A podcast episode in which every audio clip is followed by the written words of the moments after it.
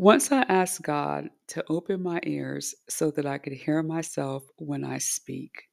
We constantly talk, but rarely are we actually listening to the language coming out of our mouths.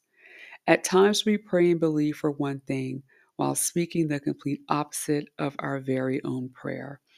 I've learned that my words must be in agreement with my beliefs, they cannot contradict.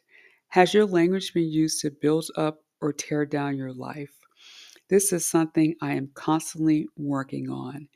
And when I hear myself speaking language that I don't want to actualize in my life, I'm quick to change my words, asking God to forgive me for saying things I don't want to experience, and then speaking the truth of what I want to see.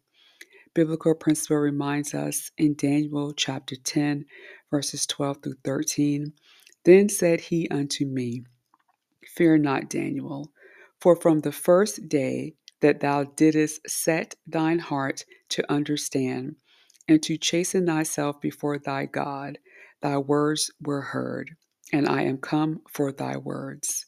God is always listening to what we're saying. How often do we speak carelessly as if we won't give an account in this life for our language?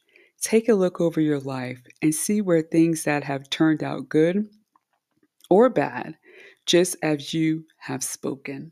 I can pinpoint examples in my life that are my spoken words.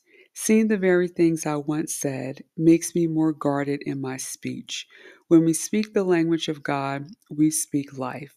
At times, we must say it, even when it's difficult to see or believe. Those are the very words that will bring us through and sustain us through the difficult times. Never forget, we are unstuck and we are free. Thank you so much for tuning into the podcast today. I hope something has been said to inspire you. Please feel free to share this episode with a friend.